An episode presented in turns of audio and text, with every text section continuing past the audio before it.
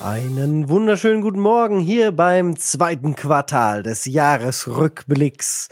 Mein Name ist Michi und ich bin hier zusammen mit Manu. Hallo Manu. Hallo, schönen guten Morgen zum zweiten Quartal.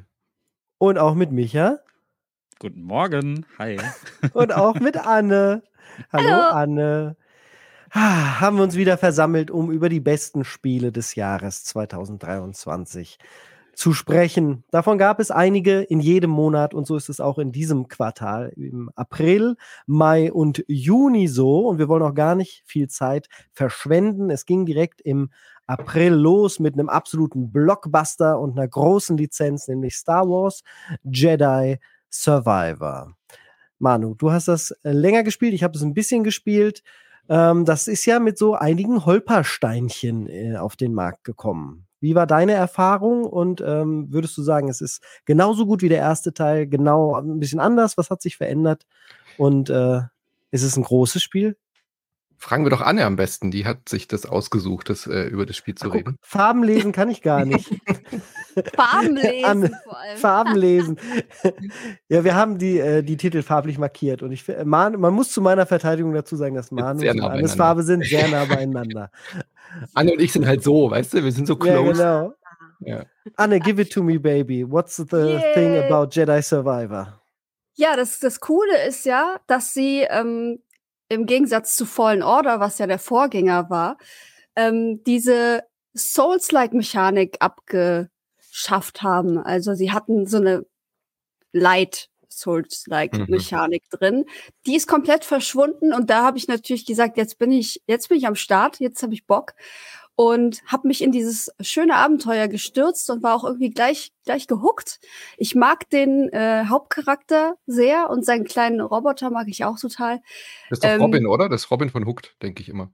Ja, so ein bisschen, ja, so ein bisschen sieht er tatsächlich so aus. Und ich fand's schön, dass es ähm, einen eine Hub-World diesmal auch gab, ähm, wo man quasi sich in der Kantina getroffen hat und ähm, bisschen abhängen konnte. Man konnte dort einen Garten ähm, ausarbeiten auf dem mhm. Dach und so. Also man hatte so ganz kleine Spielereien dort und hatte quasi so, ein, so einen Ankerpunkt, wo man immer wieder hinkommen konnte mit insgesamt einem Planeten auch, den man dort vor Ort erforschen konnte. Das fand ich toll. Ähm, von der Geschichte her, ja, Ich ich bin nicht so, ich glaube, ich bin nicht allzu weit gekommen, weil dann schon äh, Zelda kam irgendwann. Mhm. Aber ich habe es halt gespielt, solange es ging, bis halt Zelda kam. Und ich war eigentlich ganz zufrieden. Es gab ähm, neue Lichtschwerter auch, neue Techniken, die man lernen konnte. Man hatte so ein Kylo Ren-Schwert dann auf einmal. Und ich so, yes! Mhm. Das ist alles, was ich immer wollte. ähm, also ich hatte echt einen, einen Riesenspaß äh, mit dem ganzen Ding. Auch ja. die Leute aus dem ersten Teil wieder zu treffen, fand ich mhm. auch fand ich auch ganz cool, dass die diese Raumschiff-Crew dann wieder zusammengekommen ist quasi für eine neue Geschichte. Und also so soweit ich es gespielt habe, fand ich es total cool und interessant, auch von dem Planeten her sehr abwechslungsreich. Also Das, das Krasse ist ja, dieses Spiel hat eigentlich nichts falsch gemacht mhm. und geht trotzdem unter. Ja, oder? Es hat, die P C-Version hat auf jeden Fall was falsch gemacht, beziehungsweise ja, die Leute, die die P C-Version entwickelt haben, die hat nämlich Hoppla. einen ziemlichen Shitstorm abge, äh, abbekommen, dass das äh, vor allen Dingen Raytracing extrem schlecht umgesetzt war und dann war halt eine kleine Gruppe, die das unbedingt haben wollte und das regelmäßig anscheinend schon mit ihren teuren Grafikkarten spielt, so sehr, sehr erzürnt und erbost, was ja auch nachvollziehbar ist. Äh, und so hat das Ganze dann auch sechs Monate gedauert, bis ich es dann auf einmal angespielt habe, jetzt vor, vor zwei, drei Monaten. Und da war es jetzt wirklich sauber, muss ich sagen. Die, die Ladezeiten wurden auch nochmal stark angegangen. Die sind ja auch recht lang für dieses Spiel. Ähm, und, und das ist ganz gut gewesen. Du hattest auch keine Probleme, Manu, obwohl du es schon im Mai gespielt hast, richtig? Ja, aber ich überlege gerade, ich glaube, ich habe es auch auf der Konsole gespielt. Ich bin mir aber ah, ehrlich okay, gesagt nicht mehr ganz einiges. sicher. Ja, weil ich hab, kann mich zumindest nicht an technische Probleme erinnern. Mhm. Ähm, mir ging es ein bisschen ähnlich wie Anne. Ich finde auch, das Spiel ist grundsolide und gut, aber halt auch nicht besonders genug, vor allem nicht in diesem Jahr. Ja, ja. Es ist ein gutes Spiel für Leute, die Star Wars mögen. Es ist aber auf Dauer, wurde es mir schnell langweilig, weil es halt doch sehr repetitiv ist. Also es ist, es ist eine solide äh, Abarbeitung der Formel, und mir, mir ging es aber ähnlich. Ich finde diese Ver- Verbesserung hin, dass es weg ist von dem Souls-like, tatsächlich sehr förderlich für das Spiel. Also Jedi Survivor mhm. ähm, hat mir besser gefallen als das grindige ähm, Bonfire-Pseudo-Souls vom ersten, wobei ich da aber die Geschichte und so interessanter fand. Also beim zweiten ja. hat es mich nicht so gefesselt und gehuckt. Das war irgendwie besonderer beim ersten. Das stimmt. Äh, auch dieses Metroid-Feeling, was man beim mhm. ersten mehr hatte, obwohl wir jetzt eine Hub-World haben, wie Anne ja richtig gesagt hat, finde ich, hat es nicht mehr dieses Metroid-Prime-mäßige, mhm. was der erste Teil großartig gemacht hat. Und, und ich würde auch zustimmen, äh, ja, die Charaktere das erste Mal kennenzulernen, war irgendwie besonders, weil es auch das in dem Star-Wars-Universum so, finde ich, noch nicht umgesetzt gegeben hat. Und jetzt, oh, das noch dazu. Ja. Und jetzt ist es beim zweiten, ja, nicht so fesselnd, was das anbelangt. Aber ich bin auch noch nicht durch, vielleicht wird es ja hinten raus auch noch besser. Mhm. Es ist auf jeden Fall ein sehr gepolischtes Spiel, ähm, von der Gameplay-Mechanik her, und die Animationen sind sehr, sehr aufwendig. Also da steckt schon wirklich viel Triple-A-Aufwand drinne. Vielleicht nicht das, was man zum äh, nächsten Spiel sagen kann, Everspace zwei, das haben wir ja What?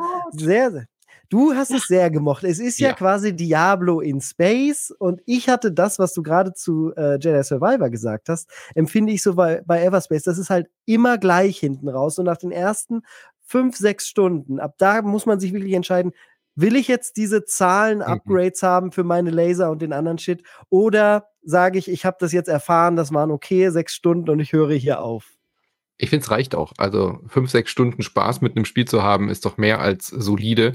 Und wer Bock auf Endgame hat, der kriegt da ja da auch noch Endgame. Mhm. Es ist ja nicht so, als wird das Spiel dann schlecht, sondern äh, man kann dann aber als äh, jemand, der eher so Story und Kampagne spielt, äh, dann auch ge- gemütlich sagen, jetzt habe ich eigentlich alles gesehen, was mir das Spiel zu bieten hat.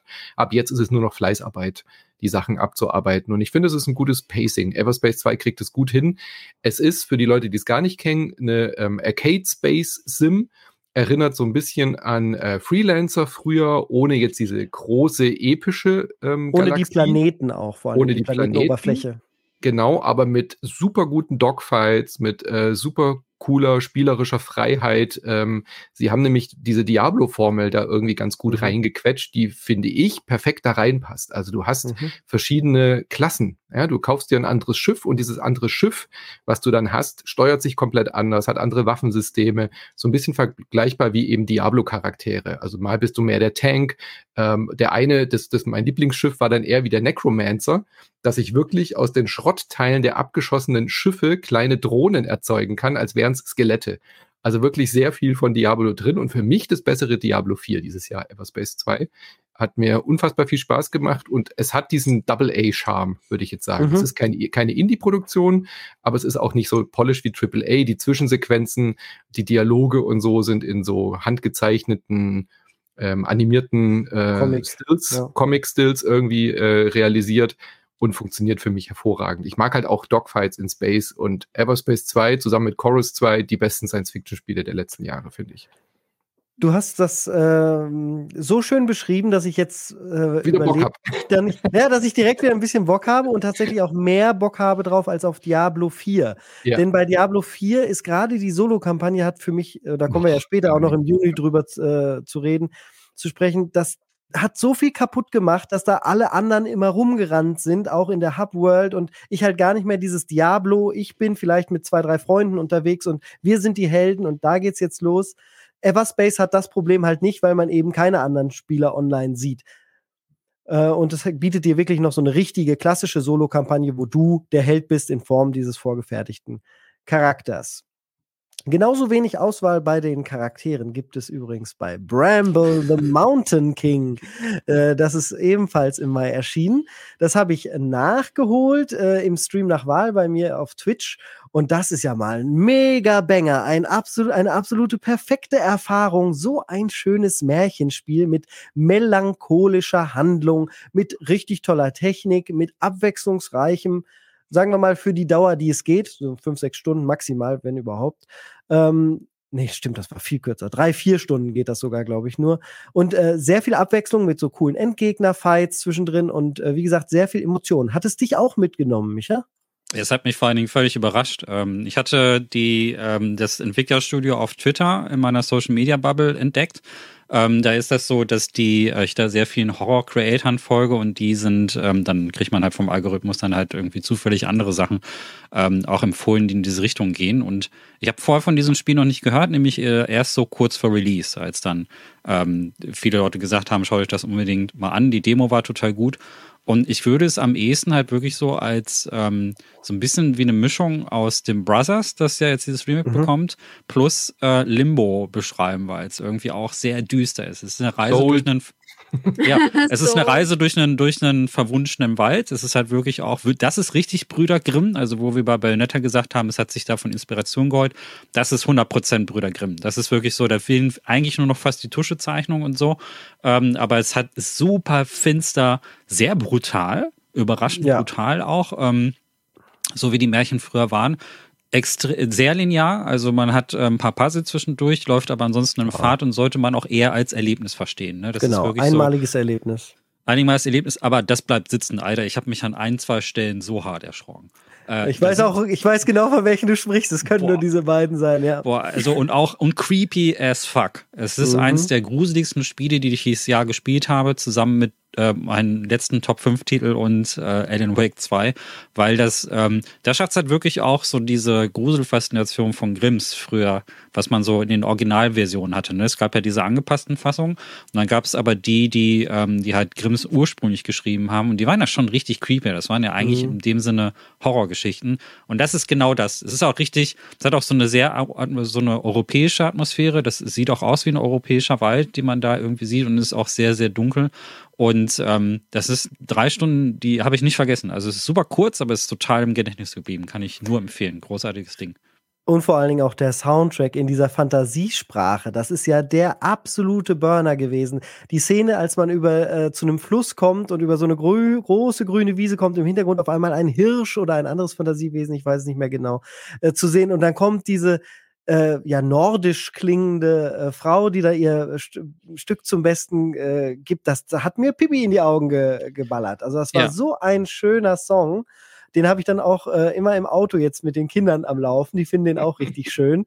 Und das äh, allein dafür bin ich sehr, sehr dankbar, dass es den durch das Spiel gegeben hat. Und eine Szene, die in der Demo halt äh, sehr viral gegangen ist, als die Demo rauskam, die ist da drin, du läufst da durch so einen Sumpf und äh, dann siehst du, ähm, der ist der Hintergrund unscharf. Und dann siehst du aber, mhm. wie während du durch diesen Sumpf so langsam durchläufst, du kannst quasi nur in eine Richtung drücken und quasi dahin laufen, siehst du aber, wie so eine große Mhm. Ähm, Frau, also eine Frau eigentlich, die aber total aussieht wie eine Wasserleiche, so sich mhm. so langsam aus diesem Sumpf erhebt mhm. und eigentlich schneller ist als du, ne? Also du schaffst, du fragst dich, schaffe ich es jetzt noch irgendwie? Also die mhm. und die hat so in Seelenruhe siehst du, wie diese diese verblichenen Augen und so so da raus, es sieht so krass aus und das sind so, das ist diese Art von Grusel, die sie da einbauen. Das ist so, du hast da keinen Jumpscares in dem Sinne, sondern also nicht so wie bei Alan Wake jetzt, sondern du hast halt wirklich so diesen langsam diese langsam aufbauenden Bilder, wo du erst so Stück für Stück, je weiter du gehst, verstehst, wie diese Kamerawinkel funktionieren. Also sie revealen auch Stück für Stück so langsam diese Grausamkeiten, die in dieser mhm. Märchenwelt drin sind.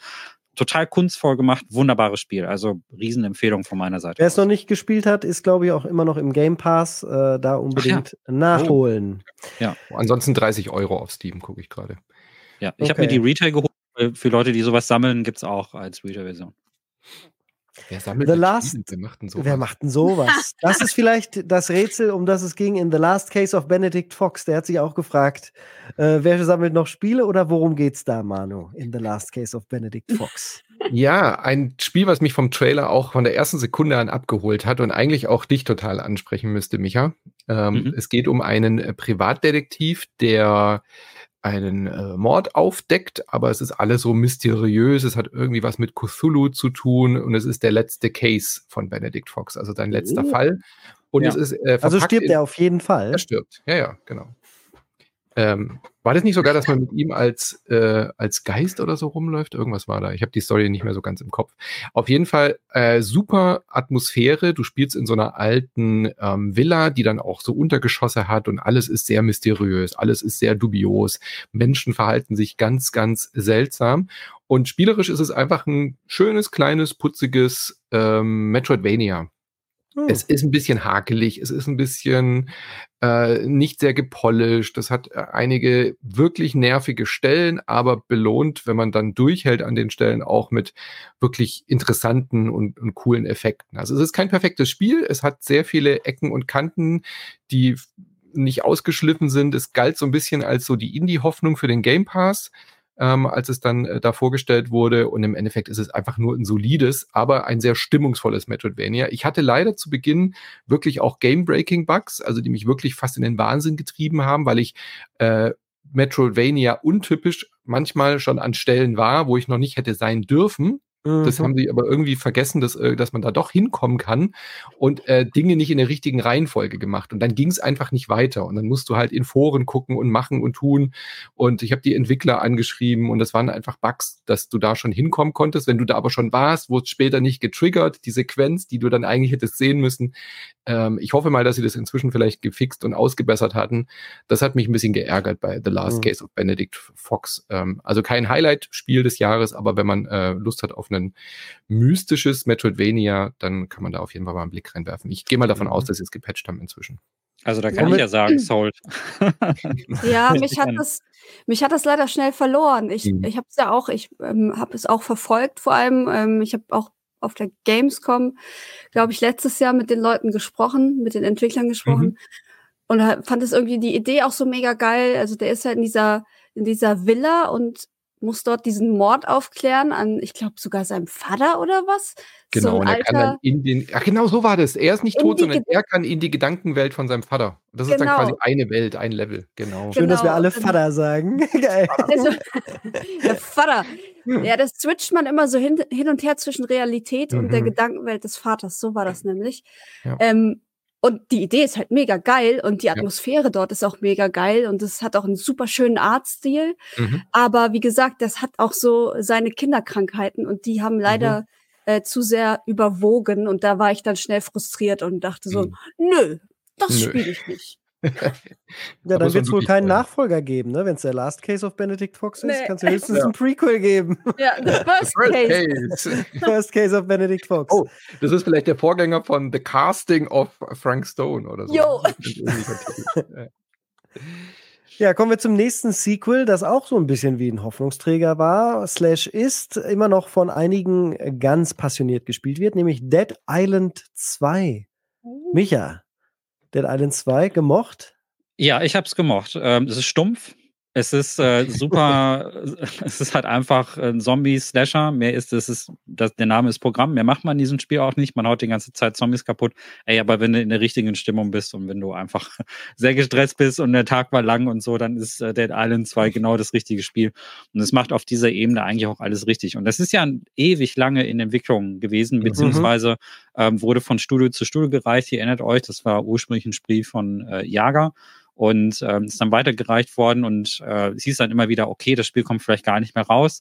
Ähm, das wurde mir auf einer Gamescom gezeigt, die ist ewig lange her. Äh, die ist bestimmt sieben, acht Jahre oder so her. Mhm. Da gab's ähm, also da gab's noch parallel das ähm, so einen anderen, so einen anderen Spin-off-Titel, ich glaube, Rip, nee, nicht Riptide, sondern Ähm, egal, da gibt es auf jeden Fall noch so ein paar, also mittlerweile gab es dann auch andere Dead Island-Titel, auch so einen Online-Ableger und dann halt noch so einen Solo-Titel und das sollte eigentlich nur das Nebenprogramm zu Dead Island zwei werden.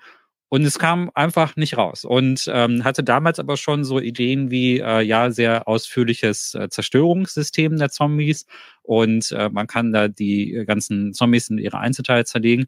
Und das ist eben auch genau das, denke ich, ein technisches Achievement, das dieses Spiel auch gut hinbekommt. Ähm, wenn du ein Splatter-Fan bist und du magst an Zombie-Spielen, dass sie halt auch äh, sehr detailliert zerlegt werden können, dann ist es dein Spiel. Es gibt kein, es gibt kein Spiel, das so viele... Also das ist so eine aufwendige, so ein aufwendiges Schadensmodell bei den Zombies eingebaut und so. Und das okay. ist sehr mobiler. Ähm, die deutsche Version ist da leicht gekürzt. Du kannst dann Zombies, die getötet worden sind, dann halt nicht mehr ähm, weiter zerfleddern. Ehrlich gesagt habe ich den Unterschied aber nicht bemerkt. Also ich habe jetzt mhm. erstmal vorwiegend die deutsche Version gespielt und ähm, gibt wirklich keinen Grund, da jetzt irgendwie auf dem Boden seine Munition zu verbraten. Ich glaube, das ist äh, auch relativ unwesentlich. Ja, warum? Also Korrig- ähm, ja. korrigiere mich gerne, hat das Spiel nicht auch einen umfangreichen Koop-Modus? Dass man ja, den, ja, das okay. lebt von Koop richtig. Also das ja. war bei Dead Island schon immer so, dass der Koop-Modus immer besser war als der Singleplayer. Also das, ähm, das macht, die haben seit eh und je im Koop immer mehr Spaß gemacht. Das waren, das ist wirklich so perfekt äh, dafür, um mit Freunden so einfach äh, nebenher mhm. so sich zu unterhalten und ein paar Zombies zu slayen. Dieses Sorte Spiel ist das. Und ich muss sagen, dass sie aber wirklich dann, das Spiel, glaube ich, wenn ich mich nicht irre, in Miami oder in Florida jedenfalls, also eben mhm. sehr G T A ähnliches Setting eigentlich. Und sie haben diese Atmosphäre super gut eingefangen. Also das, ja. das ist richtig ja. cool an Dead Island. So weil hell und ja bunt und sonnig, was sonst ja. eher untypisch ist und nach sowas wie The Last ja. of Us oder so. Ja. Das ist so, so eigentlich schon fast eine Urlaubsstimmung. Das ist halt mhm. wirklich ein, ein Urlaubs-, ein Touristenort, der, der halt, wo alle jetzt zu Zombies geworden sind und so. Das macht aber viel von diesem Flair aus. Und dann haben sie viele Nebencharaktere dort eingebaut, die halt auch eine Persiflage auf diese, auf dieses Setting halt irgendwo sind. Ne? Da ja. gibt es dann gescheiterte Rockstars zum Beispiel, oder mhm. irgendwelche anderen Leute, die mit Drogen dealen oder so etwas. Also es ist sehr ähnlich eigentlich zu G T A, was diese Parodie irgendwie mit Zombies angeht. Halt. Ja. Mit Zombies die halt. Hatten, und die hatten auch einen Trailer, der den G T A fünf Trailer von Los Santos parodiert hat. Mhm. Ah, witzig. Also die haben sich schon bewusst so in diese G T A-Satire-Persiflage-Schiene ähm, geworfen. Ja, also ich und würde nicht sagen, dass das ganz Ich, ich würde nicht sagen, dass das Spiel jetzt ein Geheimtipp ist oder so, ne? Ich glaube mhm. aber, wenn man Bock auf dieses Genre hat, dann ist es wirklich ein gutes Ding. Ähm, sieht auch Hatte gut auch aus. Technische Probleme zu Beginn, aber genau, es ist, ja, die Technik ist insgesamt auch sehr beeindruckend, ne? Also ich ja. fand die Grafik-Engine eher hochkomplex. Ich fand ja. sie, die Beleuchtung ist super cool. Also gerade wenn man, ähm, wenn, wenn, wenn die Sonne so ein bisschen weiter tiefer steht und so, dann kriegt man richtig schöne Beleuchtungseffekte und so, das kann schon was. Und äh, ja, es ist, wenn man es alleine spielt, wird es natürlich irgendwann stumpf. Also ich würde das jetzt nicht alleine an einem Stück spielen. Ich glaube, so nach mhm. ein, zwei Stunden hatte ich dann auch alleine immer genug. Mit Freunden ist es toll, aber das ist ein Titel, da bin ich immer wieder zurückgekehrt. Also ich hatte dann zwischendurch immer Bock, eine Stunde irgendwie weiterzuspielen oder so. Und für dafür, finde ich, ist das hervorragend geeignet. Sehr gut. Äh, Honorable Mentions für den April, unter anderem Minecraft Legends, das ja mit dem großen Namen im Titel Minecraft natürlich große Vorschusslorbeeren hatte. Insgesamt als äh, Koop-Diablo-eskes Ding in der Minecraft-Welt aber eher gescheitert ist. Ähm, Honkai Star Rail ist noch erschienen, das ist ja zu großem Erfolg gekommen. Wer hätte das gedacht bei dieser visuellen Darbietung, die uns dort Äh, entgegenblitzt auf den Monitoren. Und es kam noch Coffee Talk zwei, Hibiscus and Butterfly. Das nochmal ja. kurz erwähnt. Äh, wir haben einen Podcast zum ersten Teil. Das ist äh, eins der schönsten Feel-Good-Visual-Novels, die es gibt. Du bist ähm, Barista in einem alternativen Universum, wo es Orks mhm. und Elfen und so Fantasy-Wesen gibt. Die sind aber, die gehen völlig normalen Jobs nach. Also die sie haben so ein Leben wie wir mit äh, normalen Alltagsberuf und Alltagsproblemen, sitzen aber bei dir in deinem Kaffeeshop und reden über ihre Probleme. Man muss den ersten Teil mhm. gespielt haben vorher, sonst kapiert man überhaupt nicht, worum es da geht. Also das ist wirklich eine direkte Fortsetzung, wo Charaktere aus dem ersten Teil auch wiederkommen. Das sollte man wissen. Aber ich wollte an dieser Stelle nochmal darauf aufmerksam machen, dass diese Fortsetzung gekommen ist. Und die sieht aus wirklich nahtlos wie der erste. Also das ist quasi so, als hätte man ein Buch weitergeschrieben, hat dieselbe Grafik, hat dieselben Gameplay-Mechanismen, baut auf weiteren Sachen auf, aber schafft es halt auch erneut auch wieder so komplexe soziale Themen auf seine sehr gechillte ähm, Art zu, zu neu zu interpretieren und zur Sprache zu bringen und so. Also weil diese Fantasy-Wesen natürlich immer irgendwie auch für irgendwas stehen, für eine soziale Gruppe zum Beispiel oder so. Und dann werden solche Themen, die wir aus unserem Leben kennen, so geschickt angesprochen, ohne dass es aber zu heavy wird. Ja. Ich wollte nur kurz fragen, Anne, hast du Horizon Forbidden West eigentlich durchgespielt gehabt? Nee, auch da nee. bin ich kurz vor Schluss, glaube ich. Also ich bin sehr, sehr weit gekommen. Ich habe sehr viel erlebt in diesem Spiel und ich fand es auch eigentlich ziemlich gut. Aber beendet habe ich es tatsächlich nicht. Deswegen habe ich auch den D L C nicht gespielt, der mhm. im April Der kam nämlich im April. Ah, ich habe gerade Deswegen war nämlich auch meine, nee, nee, das war auch meine Frage, weil ich gesehen habe, ah stimmt, der D L C kam ja. Und äh, ich habe dann gedacht, den spiele ich dann, wenn ich Horizon Forbidden West durchspiele. Aber in diesem ja. Jahr ein Spiel aus dem letzten Jahr durchzuspielen, nope. ich habe den bekommen, indem ich äh, äh, God of War halt noch im Januar gespielt hatte. Aber zu Horizon Forbidden West bin ich dann auch nicht mehr gekommen. Ja, sehr schade, weil der D L C sieht super aus. Der war P S fünf exklusiv und hat die nochmal eine Grafikschippe draufgelegt gehabt. Mhm. Das spielte, glaube ich, im heutigen Los Angeles. Ähm, ähm, ja. Oder? Ist, was, Los Angeles, ich, oder was? Doch, doch, doch, das L A ist ganz schön ja. anzusehen tatsächlich, aber Ach, wie mit gesagt, dem Hollywood sein und so? Nee. Ja, ganz ähm, genau, der, nicht zugekommen. Sie kommt da an der Küste an. Ja. und äh, hat dann dieses Szenario dort. Das stimmt. Äh, kleiner Tipp von mir auch nochmal für die Leute, die noch keine PlayStation fünf haben. Äh, es ist immer so geil, wenn ich das sage, ganz viele sagen, wie? Ach ja, stimmt. Das könnt ihr auch auf eurer PlayStation vier spielen. Sieht da auch nicht super scheiße nicht aus. Den das D L C. Nicht den D L C, genau. Deswegen äh, erwähne ich es kurz nochmal. Ja.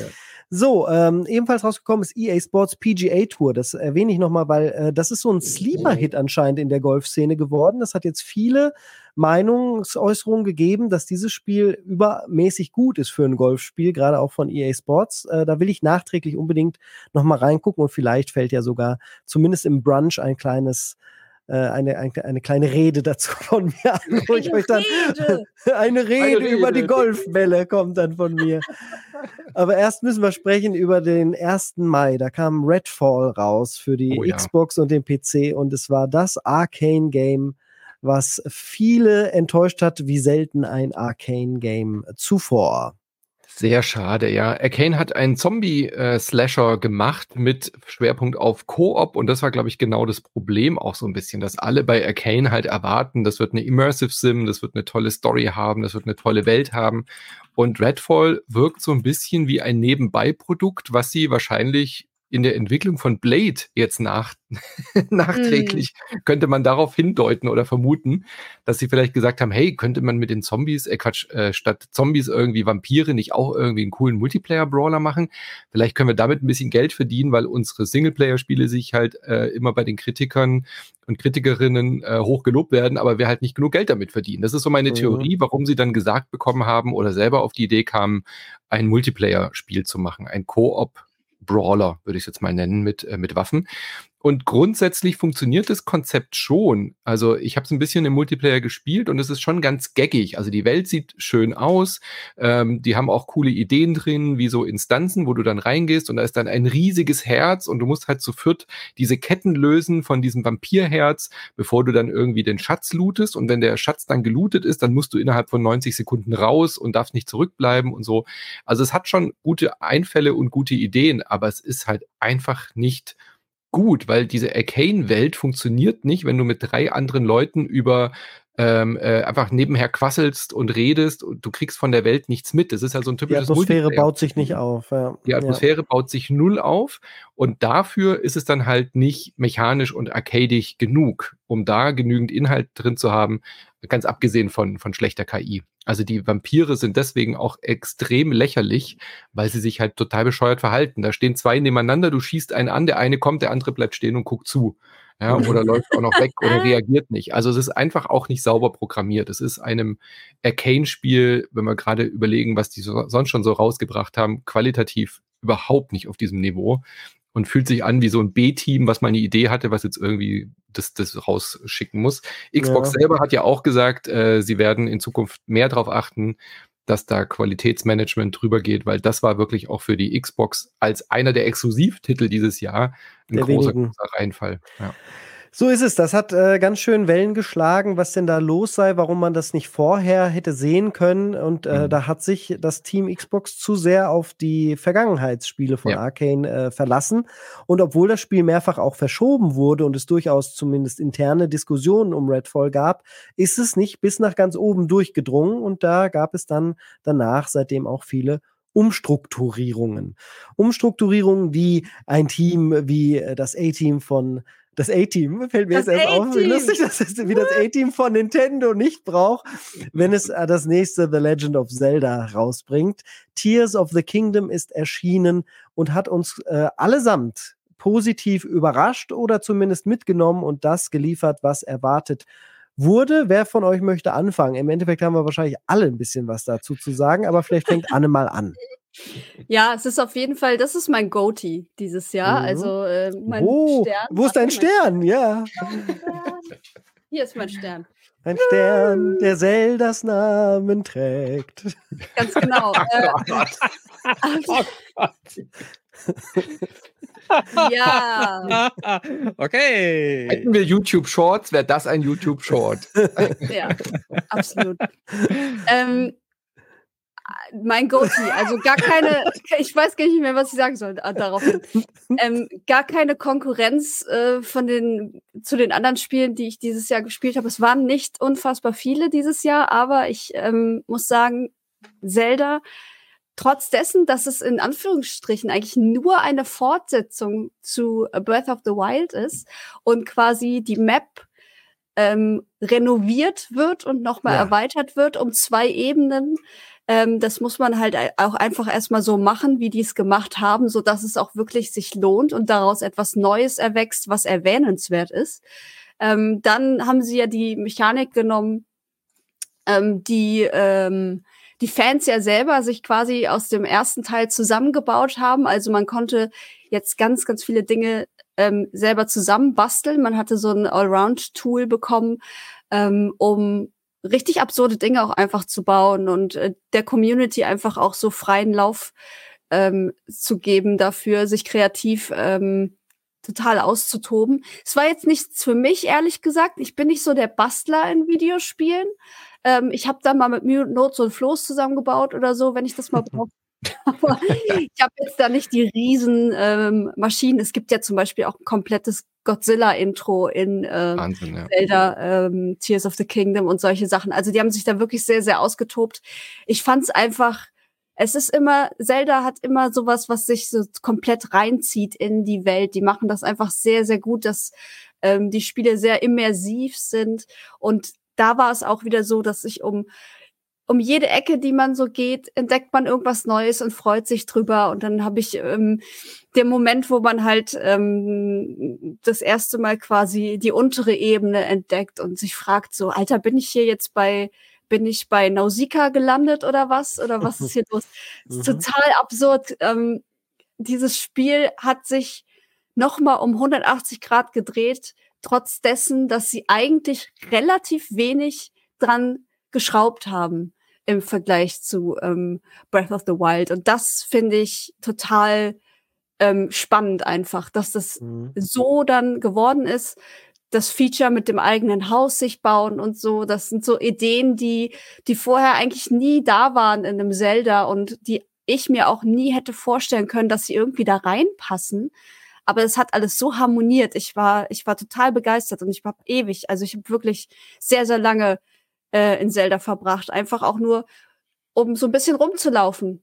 Nicht wirklich mhm. was zu machen, sondern einfach nur die diese Welt ähm, zu genießen. Und deswegen ist es mein Goti, weil es einfach, ähm, das hat mir einfach eine wundervolle Zeit gegeben, die ich äh, nicht missen möchte. Ja, es ist auch nicht nur dein Goti, es ist ebenfalls in der Liste von dem guten Manu, auch da ist es, äh, The Legend of Zelda, Tears of the Kingdom. Und auch in meiner persönlichen Liste ist es drin. Und äh, aber der Abwechslung wegen ähm, stimme ich erstmal allem zu, was du gesagt hast, Anne. Das ist das Großartige und für mich auch die Besonderheit, dass es Nintendo wirklich geschafft hat, zum ersten Mal ein echtes Zelda-Sequel zu machen und es trotzdem, obwohl es ein echtes Sequel ist diesmal, Ähm, das Ganze so spannend und neu anzustreichen mit diesem mit diesem schönen Perk da, dieses alles zusammenbasteln zu können, was ja wirklich viel Programmierarbeit äh, gewesen sein muss, was auf der Switch auch technisch dadurch sehr beeindruckend ist. Die Physik-Engine ist der Hammer. Man gl- denkt vieles um zehn Ecken und denkt, das kann aber nicht funktionieren, aber das funktioniert da doch dann immer alles. Also sei es Temperatur, sei es Größe, Gewicht, all das äh, hat ein super Zusammenspiel. Ich möchte aber trotzdem das eine Negative erwähnen, nämlich mich hat die Unterwelt insgesamt dann doch enttäuscht. Die war dann mhm. zu eintönig äh, und auch auch zu weitläufig, also da hätte ich mir am Ende weniger gewünscht, da wäre weniger, glaube ich, mehr gewesen, das hätte nicht nochmal die komplette Landmasse von oben sein können und bei den Inseln in den Wolken dagegen, da haben sie es, finde ich, fast perfekt getroffen, das war nämlich immer ja. ein super gelungener Kniff, mhm. ähm, die Wolkenwelten habe ich extrem gerne erforscht und bin dann auch vor allen Dingen von ganz oben immer gerne runtergesprungen und irgendwo hingeglitten, dadurch mhm. ging das Erforschen der Welt natürlich auch so schnell wie noch nie zuvor. Und äh, das hat diesen gewissen Komfort auch gebracht, den der zweite Teil gebraucht hat. Weil in der Geschwindigkeit, in der man in Breath of the Wild vorher alles erkundet, das wäre, glaube ich, auf Dauer dann doch negativ aufgefallen, wenn man das nochmal Link allen seinen Fähigkeiten geraubt hätte und ihn da so ganz langsam hätte rumkraxeln lassen. Das hätte nicht funktioniert. Manu, hast du noch irgendwas, was dir hängen geblieben ist äh, von, von Zelda? Vielleicht die Story? Die war ja diesmal auch richtig cool am Ende. Ja, also ich möchte auch dir beipflichten, ich fand die Unterwelt am Anfang spannend, als man dann aber den Kniff raus hatte, war sie mir zu groß dafür, dass man eigentlich nichts sieht da unten. Da gebe ich dir völlig recht, die Oberwelt, äh, die, die Himmelswelt war total cool. Ich fand tatsächlich Tears of the Kingdom sogar noch besser als Breath of the Wild. Ich hatte sehr viel mehr zu kritisieren an Breath of the Wild, das ganze Waffen-Kaputt-G-System und so weiter. Das hatten wir ja schon mal. Was das hat, wir haben da einen schönen Top fünf Cast ja, genau, zu gemacht, oh mein Gott, darüber gesprochen haben. Und Tears of the Kingdom, finde ich, verbessert die Formel und fügt so viel neue, coole Sachen hinzu, dass selbst mir als der absolute äh, Waffen-gehen-kaputt-Nörgler im ersten Teil diesmal Diesmal verstehe ich das Konzept noch sehr viel besser und ich hasse User-Generated Content, ich hasse Survival-Kram, wo man irgendwie sich seine, seine, seine Spiel-Experience selber zusammenbauen muss, finde ich total Moment, du hast es, wenn du es selber machen musst, aber du ja. magst es, wenn andere für, es für dich tun, richtig? Ganz genau so. Genau so ist auch es. Verstanden werden, ja. Und ähm, ich finde, Tears of the Kingdom motiviert dich auf so eine ungemein coole Art, dieses, dieses Zeug auszuprobieren mit dem Crafting und also ist ja kein Crafting, aber mit dem Basteln, weil du halt wirklich einfach Dinge entdecken kannst und du kannst diese Aufgaben, diese, diese typischen Zelda-Puzzle-Aufgaben auf eine komplett neue Art lösen und äh, hast manchmal das Gefühl, du cheatest dich da komplett durch, aber das ist Teil des Spielkonzepts, der mhm. einfach zu sagen, ich muss da jetzt nicht die, die Feinde bekämpfen, ich baue mir aus achtzehn Holzplanken eine Leiter und lauf einfach diesen, äh, diesen Berg hoch und das Spiel weiß das, das reagiert auf dich und checkt es und unfassbar, was die aus diesem kleinen Mobile-Chip auf der Switch rausholen ja. können, dass das alles möglich ist, also Hut ab. Also auch aus einer technischen Sicht eine absolute Meisterleistung und zur Story, auch die finde ich wirklich gelungen diesmal. Mhm. Ähm, äh, ich hatte beim Ende ein bisschen was auszusetzen, ich hätte es schöner gefunden, wenn das Ende ein bisschen düsterer gewesen wäre, aber eine kleine Enttäuschung, finde ich, ist der Endkampf. Also Ganondorf ist kein guter, guter Endkampf diesmal. Die, das wird so aufgebauscht über die Stunden, die man auf dieser Welt ist und dann ist der Endkampf eigentlich dafür relativ enttäuschend, aber gut. Was mir noch fehlt, das geht leider technisch auch nicht, wegen diesem Gebastel und diesem ähm, dieser Seuche, die halt auf der Welt ist, dass man danach quasi sowas wie New Game Plus hat und dann im, im gecleanten äh, Hyrule mhm. rumlaufen kann. Das funktioniert ja leider nicht. Du wirst dann halt wieder zurückgeschmissen. Aber das bis vor so, den äh, Endkampf. Und da kann man aber äh, genau. genießen und Pilze sammeln, was ich genau. ja immer sehr, sehr gerne mache, auch in ja. Zelda. Bleibt eigentlich nur noch die Frage, warum ist es nicht auf deiner Liste, Micha? Was ist da denn los? Ach, ich finde es super gut. Wenn es eine Top zehn gegeben wäre, wäre das auch irgendwo da drin. Also das ist, das ist einfach dieser, das ist persönlicher Geschmack, dass ich halt äh, kleinere Horrorerlebnisse dann am Ende mhm. sind einfach stärker in meinem Gehirn. Zelda ist aber, wäre locker flockig in der Top zehn drin. Das ist eins der besten Spiele, die dieses Jahr rausgekommen sind. Und das, obwohl ich ein starker Kritiker von Breath of the Wild war. Ähm, mhm. Da schließe ich mich dem Manu an. Ich hatte richtig viel an Breath, mehr als Manu, glaube ich, sogar an Breath of the Wild zu äh, meckern, weil ich bin eigentlich so ein Zelda-Fan von den klassischen Dungeon-Zeldas irgendwie, die halt wirklich in Jahren gefüllt sind mit Puzzle-Design und so. Und ich fand bei Breath of the Wild da sehr viel, sehr nervig und die ständigen Wiederholungen in den Kack-Dungeons und so, hat mir nicht gefallen. Und äh, hier ist alles richtig tight. Also da macht das Open-World-Design auch richtig Spaß. Nicht nur, weil du diese Vertikalität hast, ne, mit Himmelswelt und ähm, das, was auf dem Boden passiert und das, was irgendwie halt quasi in dem Dungeon irgendwie abgeht, sondern du hast halt eben halt auch, äh, ich hatte das Gefühl, dass alles sehr viel besser zusammengepasst äh, hat irgendwie. Also die Laufwege haben irgendwie Sinn gemacht. Du hast viel mehr, du hast hinter allem mehr Sinn gesehen, so. Also bei Breath of the Wild hatte ich das Gefühl, dass da einfach ein bisschen zu viel Leerlauf irgendwie drin war, der mich sehr viel gestört hat und mhm. da haben andere gesagt, nee, das ist doch super, dass du da irgendwie in deiner Pampa rumlaufen kannst und so und ich so, Diggi, keine Ahnung, finde ich nicht besonders spannend. Und hier ist das so, da hatte ich wirklich für alles, für alles gab es irgendwie einen Grund und selbst Laufwege haben sich für mich irgendwie sinnvoll angefühlt. Und das ist, weil alles irgendwie enger zusammengewachsen ist auf der Welt, ohne dass es zu gecrampt war. Also ich weiß, das haben sie total gut hinbekommen. Ich äh, kann, glaube ich, genau nachvollziehen, was du meinst. Mich hat das persönlich ja nicht gestört, die Welt das erste Mal sehr langsam zu erkunden. Aber ja, dadurch, dass man jetzt so mobil ist und überall hinschweben kann und auch rausgeschossen wird aus den Katapulten und dann überall hinsegelt, geht halt ja. einfach alles sehr viel schneller und das scheint genau dein Speed zu sein. Als Moderator erlaube ich mir das letzte Wort und sage natürlich, dass Breath of the Wild viel, viel besser war und insgesamt die insgesamt stimmigere Erfahrung war im Vergleich zu Tears of the Kingdom, bevor ich überleite zu dem Game of the Year für viele Streamende da draußen dieses Jahr. Das war nämlich Only Up. Äh, kurzer Check, wer hat das außer mir hier noch gespielt? Keiner? Nein. Nein. Oh, interessant. In Only Up geht's also nur nach oben. Äh, man spielt, es ist ein, ein, ein Indie-Game von einem entwickelnden, ich glaube, aus Brasilien kommt der. Und äh, hat das sehr weird zusammengebastelt. Es ist eine absolute Fantasiewelt, ein Turm aus Gegenständen, Möbeln, Lifestyle-Dingen, ähm, die ohne Gravitas irgendwo in der Luft rum äh, fixiert sind. Und man muss natürlich nach oben springen. Und das Ganze hat so den Charme eines Alt F vier. Das heißt, man fällt ständig wieder runter, weil die Steuerung total krepelig ist. Und das ist ja aber ganz bewusst. Weswegen es natürlich große Momente gegeben hat, wo Streamende da draußen, unter anderem auch ich, von sehr, sehr großer Höhe wieder an den Anfang katapultiert wurden, weil man irgendwo blöd äh, hängen geblieben ist oder es nicht gut geklappt hat, der Sprung schlecht getimed war, was auch immer. Und äh, man durfte wieder von vorne anfangen. Und äh, es gab viele Rage-Quits in diesem Spiel. Es ist also genau diese Art äh, Spiel, die beim Streamen dann viel Spaß macht, zumindest beim Zusehen. Aber auch äh, ein Spiel, wo man durchaus wirklich besser wird. Also ich habe es insgesamt fünfmal probiert und ich bin einmal von diesen fünf Malen auch sehr weit gekommen und habe es über die Hälfte durchgespielt in einem Run. Das hat sich schon auch gut angefühlt und ich fand äh, die fantasievollen Objekte, die genutzt wurden, ähm, interessant. Zumindest, äh, die, die waren visuell abwechslungsreich und dadurch gab es immer wieder was Neues zu sehen. Hier und da auch abgefahren in der Erzählweise, dann kommt da irgendwie eine Katze, glaube ich, zwischendurch und erzählt dir was über den Sinn des Lebens. Also auch da super abgefahren, das Only Up. Ist auf jeden Fall eine Spielerfahrung, die es lohnt zu machen. Leider kann man sie jetzt aber nicht mehr kaufen.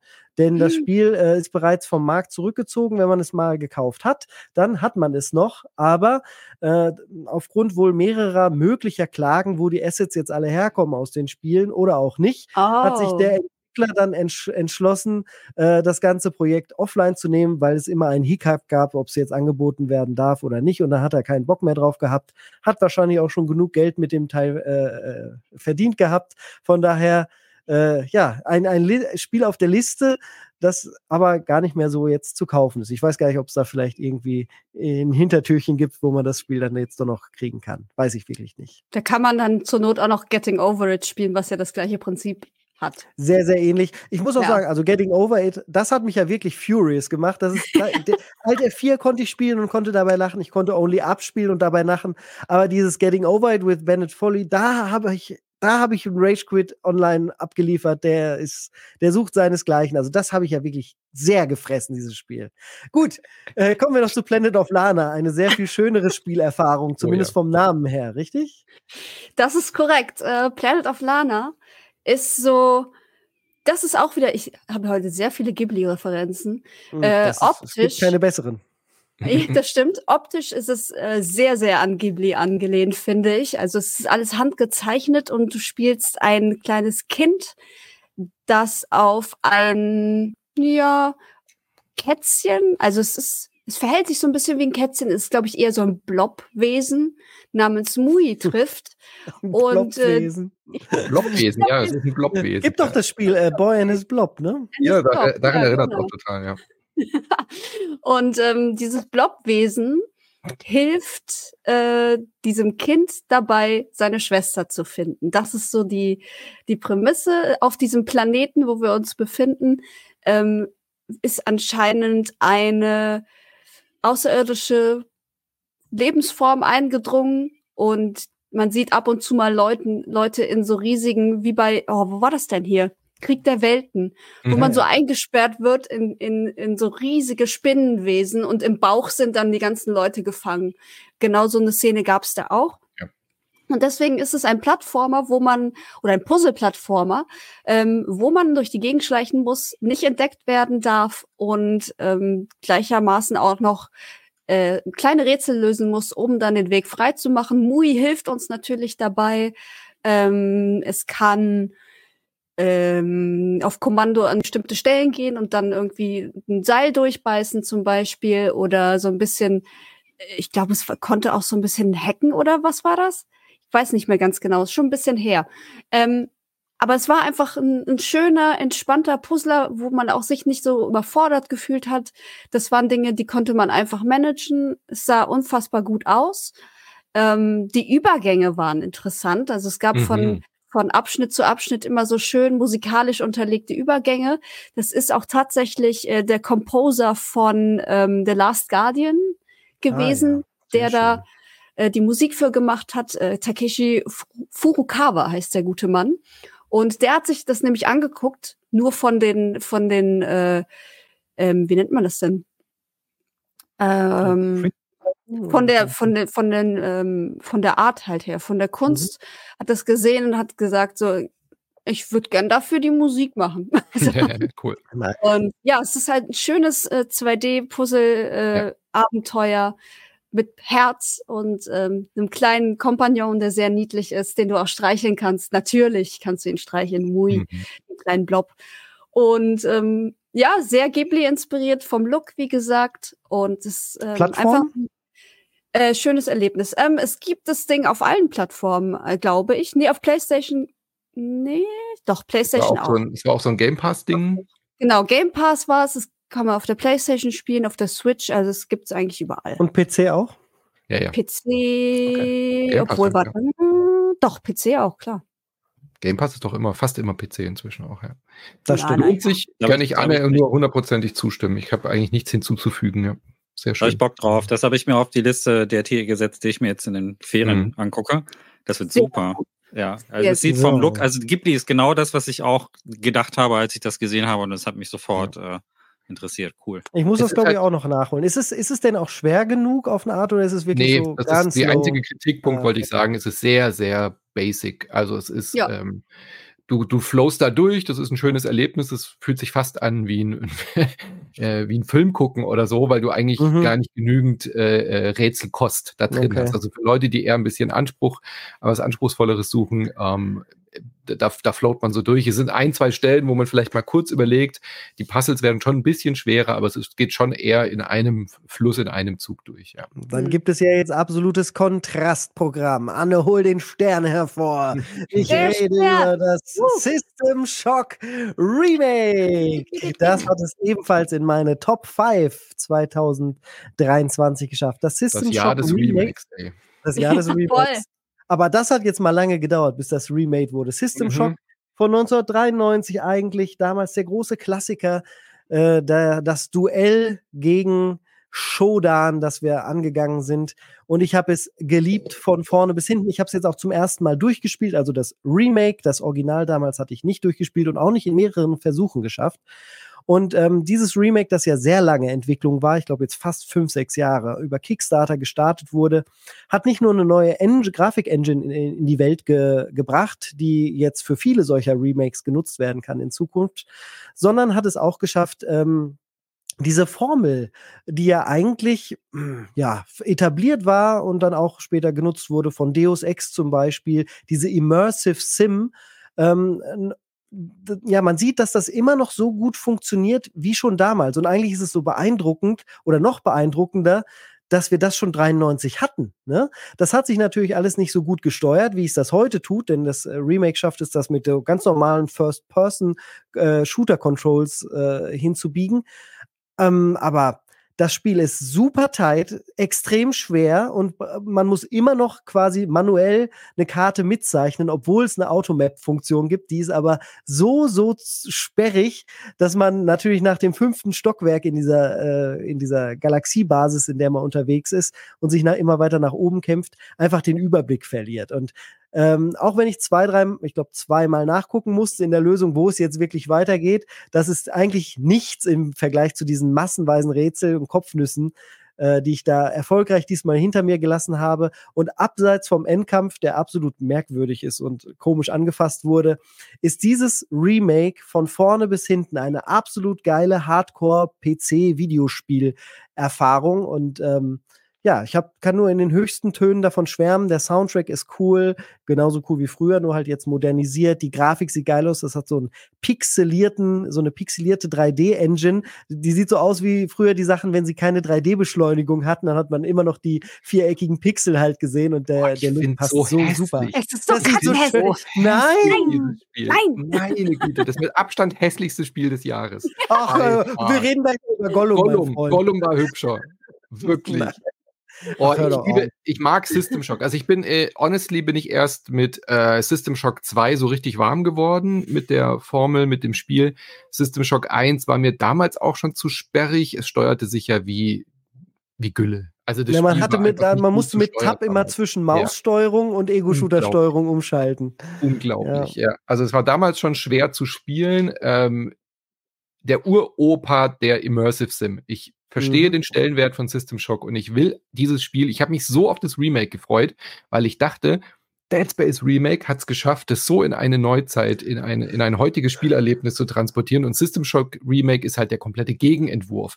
Es ist genauso sperrig, es ist, es ist genauso äh, seiner Art treu geblieben. Es ist die Original Experience, aber halt ein bisschen aufgehübscht. Aber das Aufhübschen hat für mich so überhaupt nicht funktioniert. Hm. Äh, ich finde das so abartig, quietschig, Äh, Ren and Stimpy-mäßigen Verzerrung dieser Original-Feeling ist es überhaupt nicht mehr gruselig, finde ich. Es ist irgendwie uh. Und ich verstehe, woher sie kommen. Also ich habe mir nochmal die Originalvideos von damals angeguckt. Das hatte damals ja auch schon einen sehr eigenartigen, ja. animierten Pixel-Style. Und deswegen sind sie der eigentlich schon treu geblieben. Aber dann muss ich halt einfach für mich einsehen, dass ich halt das Original auch schon nicht hübsch fand. Also ich hätte mir das in der Grafik von äh, Dead Space gewünscht. Dann wäre ich voll dabei gewesen. Mhm. So mainstreamig, so belanglos. Na gut, meinetwegen. Äh, aber wer zwei Connoisseure von System Shock dabei zuhören möchte, wie sie System Shock, dass sie System Shock Remake gebührend besprechen, das haben wir in einer Premium-Episode sehr schön gemacht. Ich würde hier nur noch mal auch beipflichten ähm, und nur noch mal sagen, dieses Spiel schenkt dir gar nichts. Ja. Und das finde ich schön. Äh, das ist nämlich die Definition von, von äh, das macht dieses Horror-Feeling halt auch wirklich aus. Und das ist mhm. etwas, was ich so Mainstream-Titeln wie Resident Evil und Dead Space dann am Ende dann halt doch schon ankreiden kann, dass du nicht das Gefühl von Gefahr richtig hast. Und das kriegt man bei System Shock richtig stark, weil du da viel auch selbst herausfinden musst. Man fühlt sich wirklich als jemand, der gegen eine unbekannte Entität überleben muss. Und das wird unglaublich gut transportiert. Ähm, Grafikstil, ich kann die Kritik von Manu nicht ganz nachvollziehen. Ich kann aber verstehen, warum äh, Dead Space attraktiver aussieht. Ähm, weil das ist natürlich gefälliger. Ne? Das ist schon so ein ja. Stil, der ist auch näher am Fotorealismus dran. Ich könnte mir nämlich auch so einen System Shock in diesem Stil vorstellen. Und das äh, ursprüngliche System Shock drei sollte ja auch in die Richtung gehen. Ähm, ich würde aber sagen, wenn man sowas sucht, dann vielleicht Prey spielen von zwanzig siebzehn, wenn man es noch nicht mhm. nachholt. Das ist, ziemlich, das, ist, das ist auch eins meiner Lieblingsspiele und das ist sehr, sehr nah an System Shock dran. Ich finde es sehr gut, dass die es so gemacht haben wie jetzt. Also diesen, weil das gehört ja auch zur Persönlichkeit auch dazu, dass man vielleicht auch, wenn ein Spiel Charakter hat, auch einfach dran abprallt. Ja, also das, das macht ja die Diskussion über Spiel auch erst interessant. Das hast du aber sehr schön gesagt. Ich glaube ich glaub nämlich ganz ernsthaft, also so sehr wie dieses Dead Space Remake auch lieben, und das werde ich auch in äh, fünf Jahren und in zehn Jahren noch lieben, der Stil ist halt irgendwann langweilig. Also so wie, wie Dead Space, das alte Dead Space jetzt auch nicht mehr so spannend aussieht, das ist halt Fotorealismus, hat halt einfach eine sehr viel, wird sehr viel schneller ja. alt. Ein Crisis ja. sieht heute einfach nicht mehr spannend aus. Und mhm. ich glaube, System Shock, da prallen jetzt zwar die Geschmäcker dran ab, aber ich denke, das wird auch in fünf, äh, zehn Jahren noch irgendwie Richtig. extrem interessant mhm. aussehen. Und ähm, also das nur mal so reingeworfen. Also ich finde, das ist schon eine mutige Entscheidung, das auch so zu machen. Das muss man auch sagen. mutig, auf jeden mutig, Fall. mutig ist, glaube ich, äh, das auf jeden Fall das richtige Wort. Also mir hat's ja, das ist auf jeden gefallen. Fall nicht. Ja. An, an, den, an den Fans ist es nicht abgeprallt. Die haben ja. es auf jeden Fall eigentlich durchgängig gefeiert. Ich war jetzt vorher kein Fan. Mich hat es zumindest überzeugt, auch von den Qualitäten nochmal des Originals, um die ich zwar wusste, aber die ich zumindest noch nicht bisher so erleben konnte. Und für mich war es auch anders und unterschiedlich genug zu äh, Deus Ex, was dann ja danach das äh, ähnlich gemacht hat. Und ja. ich finde System Shock sogar spannender und besser als Deus Ex jetzt im Nachhinein. Von den drei Horror-Remakes, äh, von den Horror-Remakes, die wir dieses Jahr bekommen haben, ähm, gab ja viele mit Project Zero und Dead Space und Resident, Resident Evil, finde ich das mit äh, mitunter am besten gelungen. Mhm. So. Also auch wenn Project Zero vier jetzt mein, schon mein Liebling ist, Ähm, weil mich das vom Thema mehr hookt, äh, muss ich aber sagen, dass mich System Shock vom dem Standpunkt einer Neuinterpretation halt schon mehr beeindruckt hat irgendwie, weil das ist, das ist ja so uralt, das Game, das ist ja mhm. Steinzeit aus Computerspielsicht, und das so zu transportieren, dass es sich irgendwie noch so anfühlt, trotzdem ist schon krass, und dass man da aber dann trotzdem nicht diese kommerziellen Entscheidungen getroffen hat, das zugänglicher zu machen, bis auf die Steuerung, finde ich schon, ja, mutig ist, glaube ich, das richtige Wort. Also es ist ein sehr mutiges Remake, und äh, ja. das finde ich cool. Also nicht, dass die anderen Remakes nicht mutig wären, aber es ist, man muss schon, muss schon äh, sich einiges zutrauen, das dann so durchzuziehen, wie das gemacht haben. Also ich fand es auf jeden Fall auch sehr gut. Ja, nicht sehr gut war der Herr der Ringe Gollum, das kam ebenfalls im Mai raus. Das ich war hoffe, wir skippen das. Ich kann kurz sagen, das ist halt die äh, Spieleenttäuschung, die ja auch das, äh, ja, die Entwicklungs-, das Entwicklungsteam jetzt gekostet hat, und zwar ihre Jobs. Äh, das wird nicht fortgeführt, dass dort weiterhin Spiele erscheinen werden, sondern äh, man hat sich dort jetzt bei äh, Dedelic nur noch auf die äh, Spiele, das Spiele-Publishing konzentriert. Das finde ich eigentlich sehr, sehr schade, weil halt ursprünglich das Ganze natürlich auch sehr äh, gut gestartet ist mit den Adventures, und jetzt, dass es jetzt so endet, ist ja halt sehr, sehr traurig und durchaus eine Erwähnung wert. Gollum ist ja nicht spielenswert. Ich habe es ungefähr zwei Stunden probiert und es ist eine absolute Spielspaß-Hölle. Äh, nichts von in dem Spiel greift ineinander. Die Steuerung ist laggy wie sonst was und ähm, ja, hätte so ja, nicht ab- auf den Markt kommen dürfen. Das Absurde ist ja, dass das ja leider abzusehen war. Das ist ja das, was ja. ich nicht verstehe. Also, dass es ähm, allein, dass sie den Zuschlag bekommen haben und sich zugetraut haben, ja, wir machen ein Herr-der-Ringe-Spiel, das mit anderen Triple A Games mithalten kann. Da ist doch schon der Fehler. Ne? Und ja. das ist, da war irgendwie schon klar, dass das Ganze eigentlich nur nach hinten losgehen kann. Und oh boy, ist das nach hinten losgegangen. Vor allem bei dem Budget. Also für das Budget, was sie damit eingeplant mm. hatten, was sie auch bezuschusst bekommen haben, war einfach kein Triple A Spiel möglich. Aus deutscher Sicht, aus deutschen Entwicklungskosten sowieso schon zweimal nicht. Also das war irgendwie, ja. es gab Rumors, also Gerüchte, dass die so zwischen fünf bis acht Millionen maximal hatten, und damit kannst du kein Triple A machen, was konkurrenzfähig Nein. ist. Zur und, Einordnung, äh, äh, schon Shenmue war mehrere ne, Millionen damals. teurer, ne, mit achtundsiebzig, glaube ich. Ja. Ja. ja, und wenn du so aktuelle Titel nimmst, die sind bei zweihundertfünfzig bis vierhundert Millionen. Ja, genau, Millionen. Jetzt sind wir bei Budgets bis zweihundertfünfzig Millionen, was ja. absolut krank ist, ja. Ich hatte, ich hatte in meiner Indie-Zeit vor einigen Jahren auch Kontakt mit Dedelic und ähm, mir dann so ein bisschen gedacht, dass das Projekt so ein bisschen zum Scheitern verurteilt ist, so weil ich ein bisschen Einblicke in die Arbeitsweise hatte, und da kann ich jetzt ein bisschen offener drüber reden, weil dieses Jahr eine sehr gute Doku von dem Sebastian Tüsack mhm. auf Game zwei rausgekommen ist. Da wollte ich noch darauf hinweisen, der ähm, mit Mitarbeiterinnen gesprochen hat und auch viel über die Arbeitszustände gesprochen hat. Ähm, mhm. Ich habe im Vorfeld auch mit ihm geredet, ähm, tatsächlich bei diesem Beitrag. Wir haben unseren Teil dann aber dann halt rausgelassen, aus verschiedenen Gründen. Und äh, diese, äh, das, wenn du das, diese Doku siehst, die geht vierzig Minuten und fasst das gut zusammen, Ähm, dann ist es eigentlich auch überhaupt gar kein Wunder, dass es so rauskommen muss. Und es tut mir leid für die wenigen Leute, weil Dedelic hat, also trotz meiner Kritik an der internen Sache, haben die einfach auch viele geile Spiele gemacht. Ähm, mhm. Wirklich gute. Whispered World mhm. ist eins, was ich hervorragend finde, und viele andere. Da gibt es schöne Adventures, und es ist schade, dass dieses, äh, wenn sie bei ihren Leisten geblieben wären und wenn sie wirklich da bei diesen etwas kleineren Titeln geblieben wären, hätten sie ja auch potenziell das überlebt. Aber Gollum war einfach so ein Gamble, Ähm, der nach hinten mhm. losgegangen ist, und äh, das es ist irgendwie auch ärgerlich, dass dann die Menschen, die dafür verantwortlich sind in der Geschäftsführung, jetzt mit Publishing weitermachen können. Also die ganzen mhm. Leute, die sich den Arsch aufgerissen haben jahrelang, sitzen jetzt auf der Straße, und äh, die Geschäftsführung kann einfach munter weitermachen, konnte das ganze Unternehmen sogar noch lukrativ weiterverkaufen. Das ist schon krass. Und mhm. ähm, ich finde, äh, das ist sehr, sehr traurig. Also eins dieser, dieses Jahr war ja aus Entwicklersicht sehr schwierig.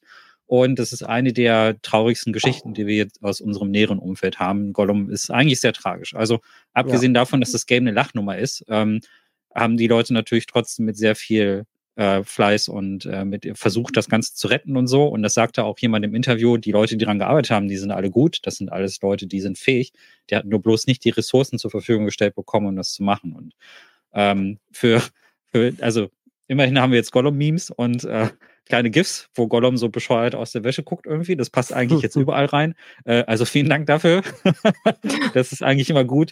Aber das ist das einzig Positive, das man aus dieser ganzen Geschichte rausziehen kann. Das ist eine absolute Vollkatastrophe, die dieses Jahr sogar noch getoppt worden ist. Das werden wir dann in den nächsten zwei, drei Folgen nochmal ansprechen. Ja, also genau. Wir haben viele aber, gute äh, Studios verloren dieses Jahr. Da kommen wir später ja, noch zu, das stimmt. Aber auch äh, noch größere Flops als Gollum gab. Das glaubt man kaum. Mhm. Aber gab es tatsächlich. Aber, es war, also, ja. aber über lange Zeit war das der Anwärter für die die größte ja, tragische Geschichte. Ja. Aber auch nur, weil es dann jetzt kein Spiel mehr ist. Aber ja, egal. Kommen wir später zu. Ähm, wir reden, wir, äh, was ich noch erwähnen möchte, nämlich Age of Wonders vier ist ebenfalls im Mai rausgekommen, ist wieder auf, bei mir auf der Liste zu. Bin ich nicht gekommen, finde ich aber eigentlich immer ja. spannend. Die Age of Wonders-Reihe ist halt gut, aber halt sehr zeitaufwendig. Seit Heroes of Might and Magic drei stehe ich auf diese Art von Spiel extremst. So, und worauf wir uns extremst gefreut haben, Micha, war im Juni direkt zu Beginn Street oh, ja. Fighter Oh, meine sechs. Fighting sechzehn. Meine Fighting sechs hängen dun, natürlich. Dun, dun, dun, dun, oh, dun, Liebe. Dun, dun. Das ist Mortal Kombat, du alter Troll. Ich wollte das nur ärgern. Das geht, Kens Theme musst du dann machen. Wie die Tekken-Melodie? Gibt's nicht. Das, das ist einfach Techno-Geschrabbel. Das ist Techno-Dubstep. Äh, die äh, einfach das ist nicht, kann man nicht einspielen. Bei, bei Tekken wäre der, der, das Meme wahrscheinlich irgendwas, was Heihachi Mishima sagt oder so. Ich, ich ja, gut. Egal, wir waren sehr begeistert, beide, Micha, und eigentlich braucht man gar nicht so viel zu sagen, außer dass es ein ziemlich perfektes Street Fighter ist, das auch einen interessanten Solo-Modus eingeführt hat, eine Story-Kampagne, die dir gefallen hat und die mir nicht so gefallen hat, und trotzdem ist Street Fighter sechs ein sehr, sehr gutes Beat'em-up geworden.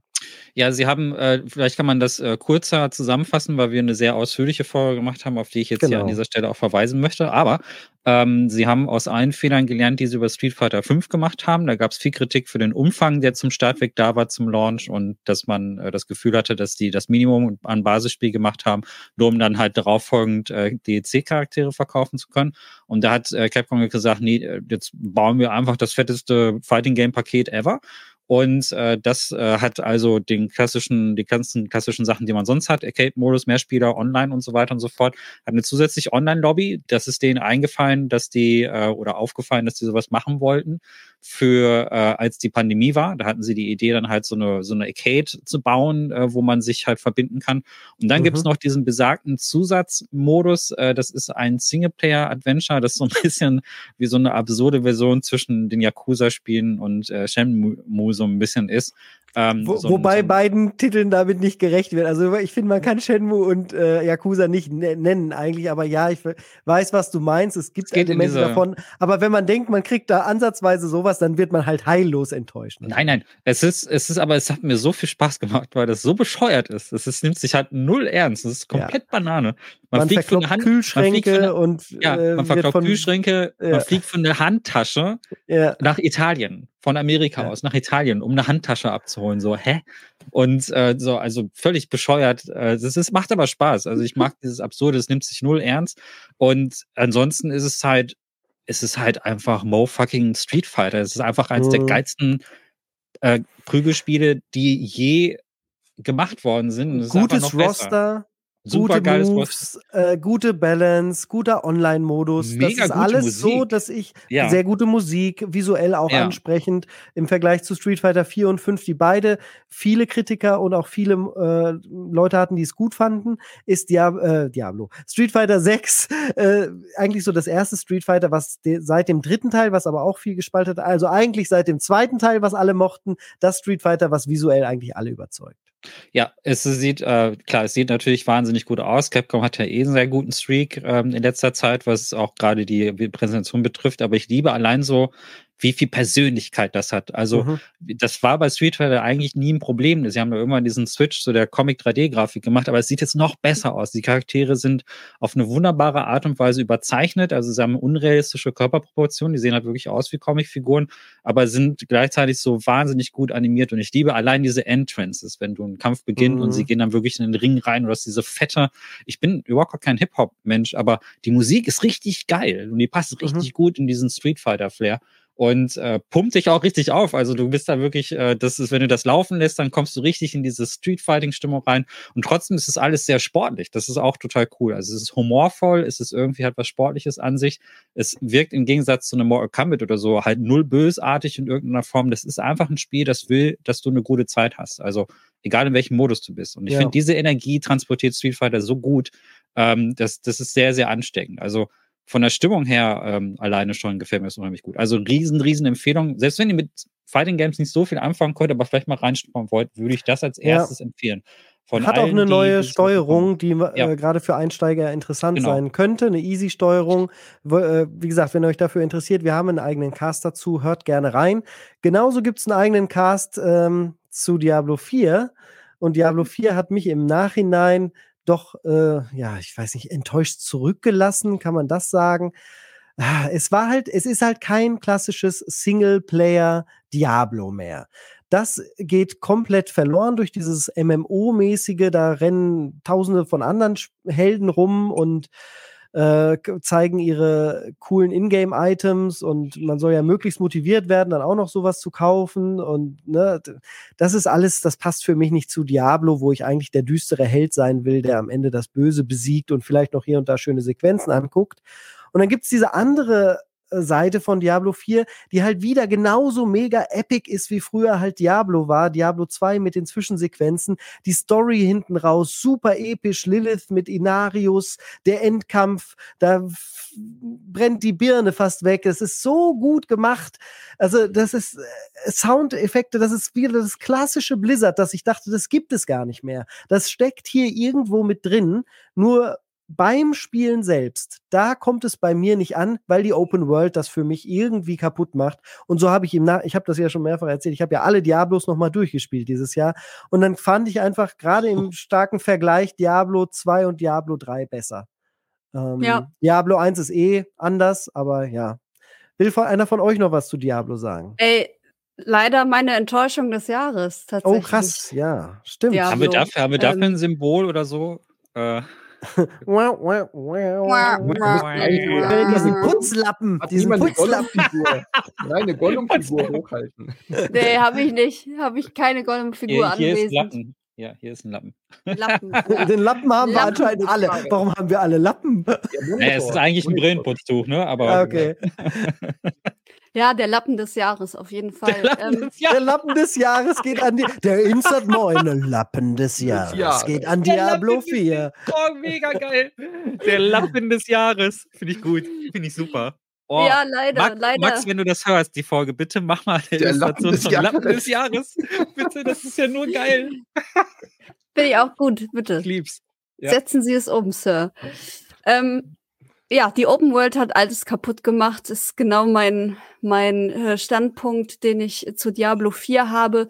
Ich habe noch nicht mal in Anführungsstrichen ein Problem damit, dass es nicht mehr so bunt ist. Ich liebe Diablo drei, weil es bunt mhm. ist und äh, mich hat das total angesprochen. Ich kann verstehen, dass es äh, viele Leute nicht anspricht, aufgrund einfach der Geschichte von Diablo und wie ähm, das alles mal angefangen hat und so weiter.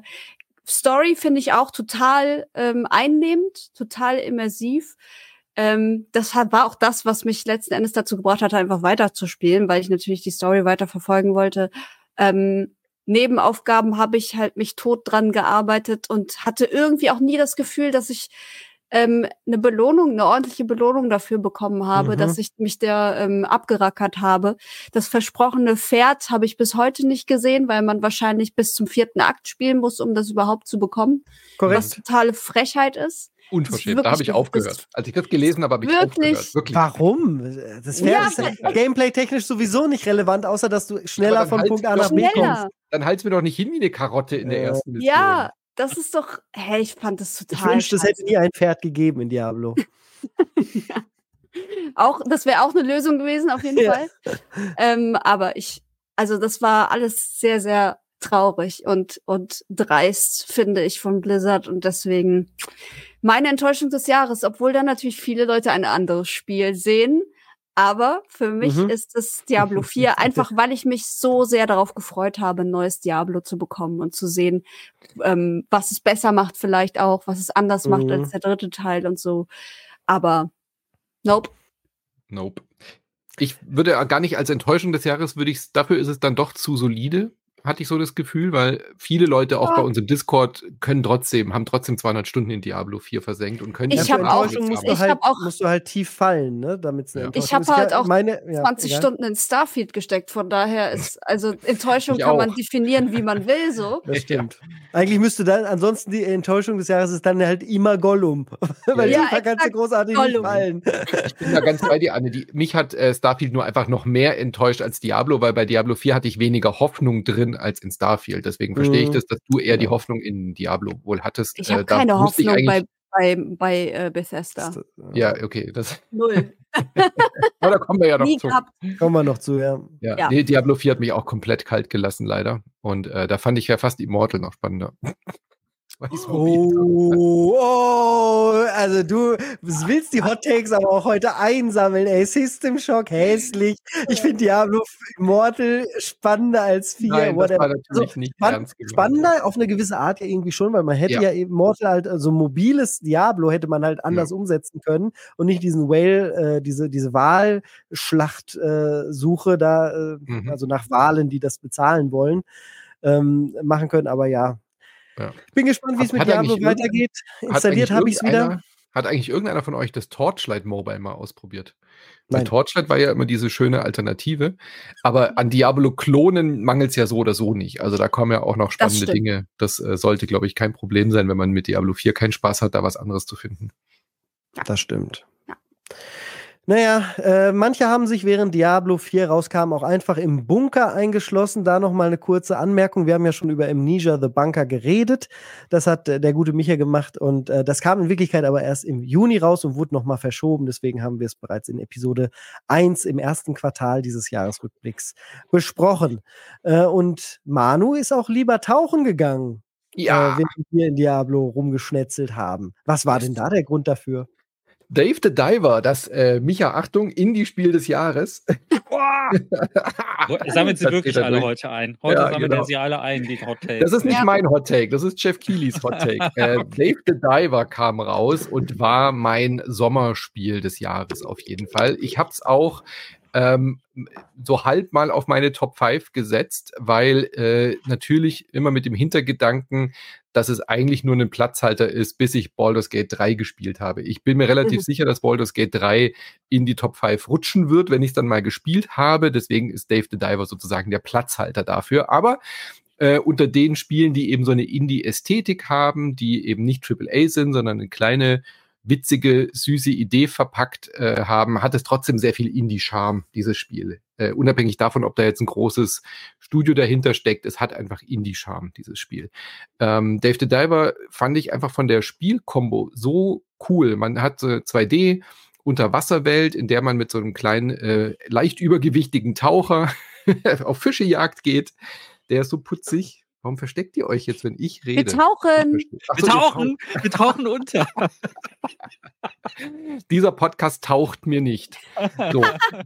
ähm, und mit diesen Fischen bedienen wir dann ein Sushi-Restaurant. Und ich finde diese Mischung aus einem kleinen Management-Part, wo man ein Sushi-Restaurant äh, bedienen muss, den Leuten dann tatsächlich auch, wie früher bei den Arcade-Spielen äh, oder auf dem N E S oder so, wie hieß das mit dem, wo man diese Biere ausgeschenkt äh, hat. Du weißt, was ich meine, Micha, oder? Da gab es so einen N E S-Klassiker, wo man... Ähm, Ach, das mit der Taverne, ja, ja. Ja, ja, wo man so diese Biere dann immer hinschubsen muss. So das Gefühl hat man da ein bisschen, muss den Leuten das Essen zubereiten, muss Sushi machen. Hat aber dann immer vom Pacing her, immer wenn man denkt, oh, jetzt habe ich aber oft genug Sushi-Gerichte zubereitet und ausge, äh, ausgeliefert, dann kann man Leute einstellen mit dem Geld, was man verdient und die machen das dann für dich, sodass du immer weniger ah. von diesem Arcade-Modus hast äh, und immer mehr dich dann auch auf die Sachen konzentrieren kannst, die dir Spaß machen. Du kannst trotzdem weiterhin auch Essen austeilen, du musst die Leute nicht einstellen und so. Super cool gemacht und du schaltest neue Rezepte frei, du schaltest äh, wirklich auch storytechnisch ganz viel frei. Da ist dann irgendwann eine Katze, die du streichelst und dann äh, kannst du mit der noch eine Nebenmission machen. Oder dann kommt irgendein Promi und will vegetarisches Sushi und dann dein Chefkoch weigert sich dann erst, vegetarisches Sushi zu machen und dann musst du Zutaten anbauen. Auf einmal kommt eine Farming-Simulation noch dazu und du musst dann dein eigenes Gemüse noch anbauen, damit du diesem Promi äh, vegetarisches Sushi kredenzen kannst. Dann gibt's irgendwie ein Nachtevent, wo dann irgendwelche seltenen Fische auftauchen. Dann entdeckst du noch unter Wasser eine weitere Zivilisation. Also das Spiel hat so viel und du denkst am Anfang, das ist ein kleines unschuldiges Arcade-Game und dann ist da auf einmal so viel drin und so viel zu entdecken, dass ich das äh, immer wieder reinlege, immer wieder ein bisschen weiterspiele. Mit der Story bin ich jetzt durch, aber es ist immer noch cool, was da passiert und äh, was da Bock macht und es kommt jetzt auch eine Dredge-Kombo dazu. Also sie haben mit Dredge, was auch ganz knapp an meiner Top fünf vorbeigeschrammt ist, weil es einfach zu kurz ist. Also Dave the Diver hat einfach mehr Inhalt und mehr spielerische Tiefe. Ähm, kommt jetzt eine Kombo, dass du Dredge und Dave the Diver miteinander kombinierst und dann bin ich mir sicher, werde ich nochmal abtauchen in dieses Spiel im wahrsten Sinne des Wortes. Ganz, ganz toll. Gut. Hast du es jetzt offiziell in die Top fünf genommen? Ja. Dave the Solange Diver? als, als Platzhalter für Baldur's Gate drei, wo du gerade weg warst, habe ich gesagt, dass es Baldur's Gate drei sicherlich da reinkommt und dann muss Dave the Diver leider äh, den kürzeren ziehen. Na gut, lassen wir das mal so gelten. Ja. Ähm, während Anne uns vielleicht nochmal einführt in die Welt der finalen Fantasie. Da. Ja. Auch das, auch das. One hour later. Ja, es Ka-ching. ist äh, definitiv Top fünf. Ja, es ist einfach. Oh, Final Fantasy ist ja eine Riesen-Franchise, ne? Und jeder von uns hat ein Spiel mindestens, wo er sagt, das ist, das ist so unfassbar gut. So, das hat mein Leben irgendwie beeinflusst oder so. Also Lieblings-Final Fantasy, einmal ganz kurz die Runde. Natürlich zehn. Micha? Ja, Runde so zwölf. Sieben, sieben natürlich. sieben, sieben, zehn, zwölf. sieben, sieben, zehn, zwölf, okay. zwölf kann ist man mit, ein Hot Take. Kann man mit ja, ne? Interessant. Nein, Hot Take ist einfach ein spezieller Take, aber das kann ich auch nachvollziehen. Wenn man zwölf will. Ist richtig gut. Ist gut, ja. Interessant. Die sind alle gut, aber, ne? Also das Na, sechzehn ist doch eigentlich am. Ne- an welchem Final Fantasy ist Final Fantasy sechzehn am nächsten dran, wenn nicht zwölf, zumindest stilistisch? Das stimmt. Stilistisch ja. Emotional bei mir auf jeden Fall an zehn. Mhm. Ähm, weil zehn ja so ein unfassbar trauriges Ende hat, so eine unfassbar traurige Geschichte auch im Endeffekt. Und Blitzball vor allen Dingen. Ich wollte gerade sagen. Ja, Blitzball ist jetzt nicht so mein Fokus gewesen. Oh, oh, das Trading Card Game, wie sieht's damit aus? Das auch. Das nein, nein. Also zehn kommt bei mir direkt nach sieben tatsächlich. Ja. zehn war furchtbar, ich hasse zehn. Oh, zehn hat für mich alles kaputt gemacht. sieben, acht und neun waren so gut und dann kam zehn. zwölf oh. war Lightning, oder? Nee, dreizehn. Nein, das war dreizehn. Nee, dreizehn, war Lightning. dreizehn war Lightning. Das ist die dreizehner-Trilogie. zwölf was war das in der Wüste. Ach, zwölf war das M M O ja, für Singleplayer. Nein, das war nicht das M M O. Nein, das, das war elf. Das war, Ach, das war elf. Und elf und vierzehn sind oh die Gott, wir, also, also diese Final Fantasy Knowledge ist ja nicht zu ertragen hier. Ich glaube, wir müssen mal einen Nachhilfekurs machen. Ja, ja. ja. fünfzehn also, war das mit der Boyband und ja. äh, ja, äh, acht ist das mit der Liebesgeschichte zwischen Raynor ja, und acht dem war die Ballszene, genau. Genau, das war das mit der Ballszene. neun ist das mit den neun ist, neun ist der, genau, der, der, der kleine Ma- der Magier mit seiner gut. Depression, die sind gut, ja. Die sind alle die sind gut. Alle also, gut. Es ist dann, das ja. ist wirklich nur, das ist ja das Tolle an Final Fantasy, dass du, es gibt so viele unterschiedliche Stile, es, es gibt keinen, den ich schlecht finde. Ich finde alle gut. Ja, hm. so, ja und in sechzehn. Das, Jetzt ja. lass mal anweisen. Genau. Über sechzehn will keiner reden. Wir Niemand will über sechzehn reden. Das ist furchtbar. Oh mein Gott, es ist doch so gut. sechzehn geht in eine ähm, sehr dunkle Zeit tatsächlich, was mir sehr, sehr gut gefällt. Eine richtig düstere Atmosphäre. Ritterzeit quasi. Hat so ein bisschen wirklich Anleihen ans Mittelalter, wo Leute noch in ihren Königreichen, Kaiserreichen leben, mit richtigen Schlössern und Burgen und Untertanen und Rittern. Es gibt Drachen, es gibt Monster. Ähm, das ist so der Hintergrund quasi von Final Fantasy sechzehn. Dann hast du natürlich Ähm, diese Geschichte um ähm, Clive, der Sohn eines solchen Königreiches ist und einen Bruder namens Joshua hat. Joshua, der Auserwählte, der der nächste König werden soll, ist quasi der Phönix. Also die, die Geschichte ist jetzt so, dass äh, diese ganzen Bestia oder Ember, wie man sie nennen möchte, auch, wie auch immer, ähm, den Leuten innewohnen, die auserwählt sind quasi. Mhm. Und der kleine Joshua ist halt für dieses Königreich, in dem sie leben, der Auserwählte. Und dann passieren am Anfang schon relativ äh, krasse Dinge. Das Königreich wird ähm, durch einen Hinterhalt überfallen. Der Vater wird getötet, also der amtierende. Ich glaube, es ist kein König, sondern es ist eher sowas wie ein, wie ein Herzog oder sowas. Ähm, und dann ähm, äh, ist halt Joshua als kleiner Junge, der ist wirklich zehn oder sowas, ist halt mhm. gezwungen, sich zu verwandeln oder kriegt es nicht immer in Kontrolle, sich in diesen Phönix zu verwandeln. Und es gibt dann, taucht auf jeden Fall auch aus Versehen oder total spontan eine zweite Bestie auf und die kämpfen dann und so. Und Clive ist halt bewusstlos und kann nichts machen und ähm, ja. Viele, viele haben ja gesagt, äh, der Anfang so Game of Thrones the Game, da hätte Squaresoft ja, mal versucht, so ja, ein bisschen ja. Game of Thrones zu machen. Hinten raus wird's dann aber mehr Final Fantasy. Und ich bin ja, schon gespannt, ich will das Spiel auf jeden Fall nachholen. Ich habe ja wirklich keine Zeit gefunden, aber das kann ich natürlich nicht. Als so großer Final Fantasy Bürger kann ich mir das nicht äh, aufs Revers sch- schreiben, dass ich das nicht gespielt habe. Das ist also also kein der Kitsch ist schon auch da. Man mhm. muss ihn ein bisschen mehr suchen als in anderen Final Fantasies, okay. finde ich.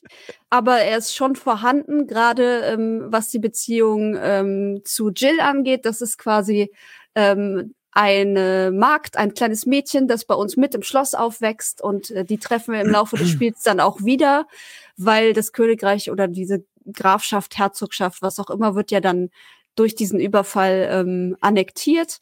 Und Clive landet als Sklave. Und das, was ich so interessant finde, ist, dass halt ähm, Leute, die dort magische Fähigkeiten haben, die sich durch äh, diese verschiedenen Kristalle, die es in jedem Reich gibt, erklären quasi, ähm, so super ähm, gebullied und degradiert werden. Die werden als Sklaven gehalten, die kriegen alle eine Tätowierung, damit jeder sofort weiß, okay, das sind so, die können Magie ausführen. Das mhm. sind ähm, niedere Wesen quasi. Also da sind ganz viele dunkle Themen einfach auch mit mhm. drin.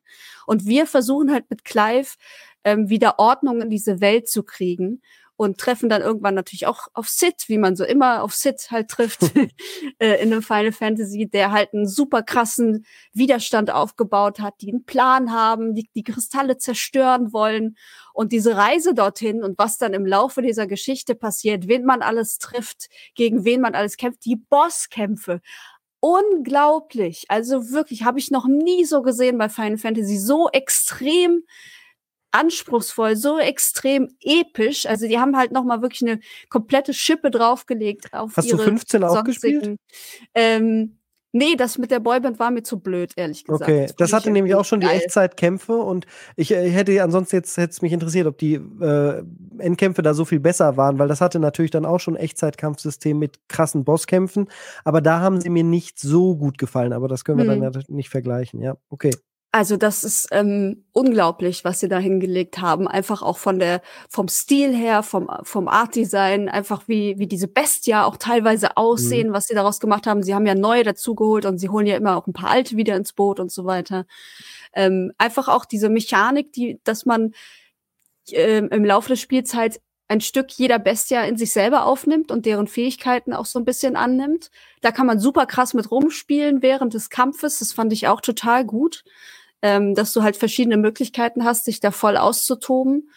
Ähm, also wie gesagt, es war sehr, sehr viel Positives einfach. Die Geschichte hat mich total mitgenommen bis zum bitteren Ende. Ich habe geheult wie so ein Baby Schön. äh, am Ende. Und es war wirklich, es war eine unglaubliche Reise. Und ich bin jetzt äh, bereit für den ersten D L C. Der wurde ja direkt angekündigt mhm. und auch released bei den Game Awards.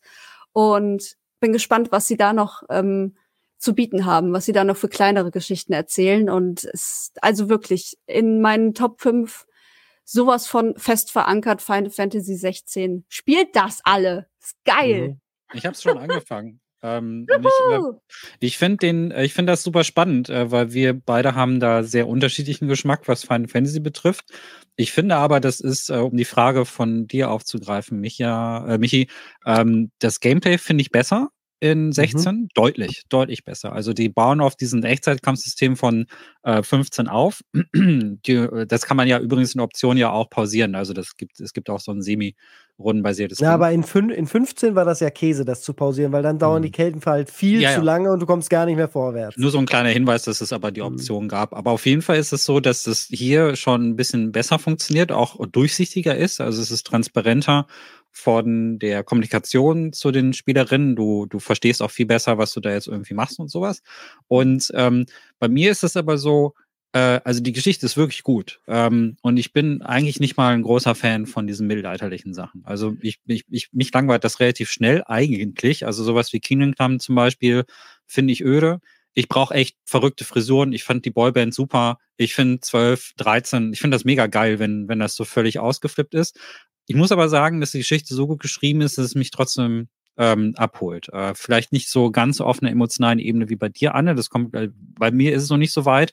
Ich muss aber sagen, dass man die Figuren gut nachvollziehen kann und dass hier auch eine sehr gut, äh, gute Welt auch erzählt wird. Also die wird so erzählt, dass sie mhm. nachvollziehbar ist, dass da, weil das war so ein bisschen das Problem an der dreizehner-Trilogie, das war super interessant eigentlich, aber da gab es immer so Lore-Dumps, wo dann irgendwie, mhm. wo Sachen so erklärt werden mit Alternativuniversum und Zukunft und so, und ich fand es am Ende dann cool, aber sie haben es nicht besonders geschickt erzählt, und das machen sie hier wirklich mhm. gut, dass die Erzählweise auch ähm, kompatibel mit so ähm, im Publikum ist, die vielleicht vorher die anderen Final Fantasies so verwirrend fanden, oder die Total. ähm, Das ist wirklich das Achievement, das mit sechzehn schaffen. Und ich glaube, das war auch eine Zielsetzung, dass man wollte, dass jetzt ein neues Publikum darauf zugeht. Mhm. Deswegen wirkt auch alles ein bisschen geerdeter. Also du hast zwar immer noch diese großen äh, Sachen, die du beschwören kannst, und Ifrit und alles und so, das ist immer noch da. Ähm, es wirkt jetzt aber alles sehr viel geerdeter als im Vergleich zu einem dreizehner oder zu fünfzehn mhm. zum Beispiel. Und ähm, das hat seinen Reiz. Also vom Stil her nicht mein Favorit, ähm, was nicht heißt, dass es schlecht ist. Im Gegenteil, also es ist super gut gemacht. Ähm, Und äh, ich, ich kann das total verstehen bisher. Also ich habe jetzt so acht bis zehn Stunden ungefähr gespielt bisher, mhm. was ja nicht vergleich, vergleich nicht viel ist, aber es reicht, um so einen Eindruck zu bekommen. Und ich würde auch sagen, das ist eins der großen Rollenspiel-Highlights dieses Jahr, also ohne Zweifel. Absolut. Ähm, Das Absurde Nur, ist ja, ja, die Kritik war ja vor allem, dass es gar kein Rollenspiel mehr ist, sondern ein Action-Adventure. Du hast ja auch, mhm. du hast zwar noch eine Party, aber du spielst ja eigentlich immer nur Clive. Das, das macht ja auch einen großen Unterschied zu den anderen Final Fantasy äh, Titeln, wo man wenigstens mal irgendwie mhm. noch durchwechseln konnte, oder man ähm, durch dieses äh, oh Gott, rundenbasierte halt natürlich mehrere Charaktere steuern konnte. Und hier ist es halt wirklich nur Clive, und die anderen beiden äh, in der Party helfen dann so ein bisschen mhm. abseits. Was mich überhaupt nicht gestört hat, ob das jetzt ein Action-Adventure oder Rollenspiel ist, ist mir im Endeffekt absolut egal, möchte ich meinen. Ja, diese aber, Genre-Diskussion ist ja jetzt allgemein lustig, dass ja. die jetzt auch bei Final Fantasy angekommen ist, aber die große Frage, was ist überhaupt ein Rollenspiel, das haben sich ja viele dieses Jahr gefragt. Und das ist jetzt halt anscheinend auch bei F F sechzehn angekommen. Vielleicht äh, man noch könnte ja sogar das Argument ja. machen, ob das jemals ein Rollenspiel war. Ne? noch, nee, aber diesmal ist es halt wirklich eher ein Action-Character-Game. Ja, ja. ja.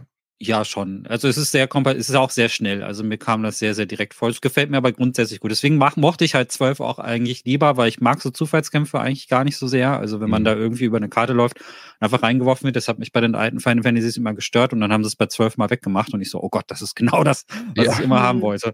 Ja. Ähm, ein Hinweis nochmal, weil das auch äh, dafür oft nominiert und auch ausgezeichnet worden ist, der Soundtrack ist absolute Spitzenklasse.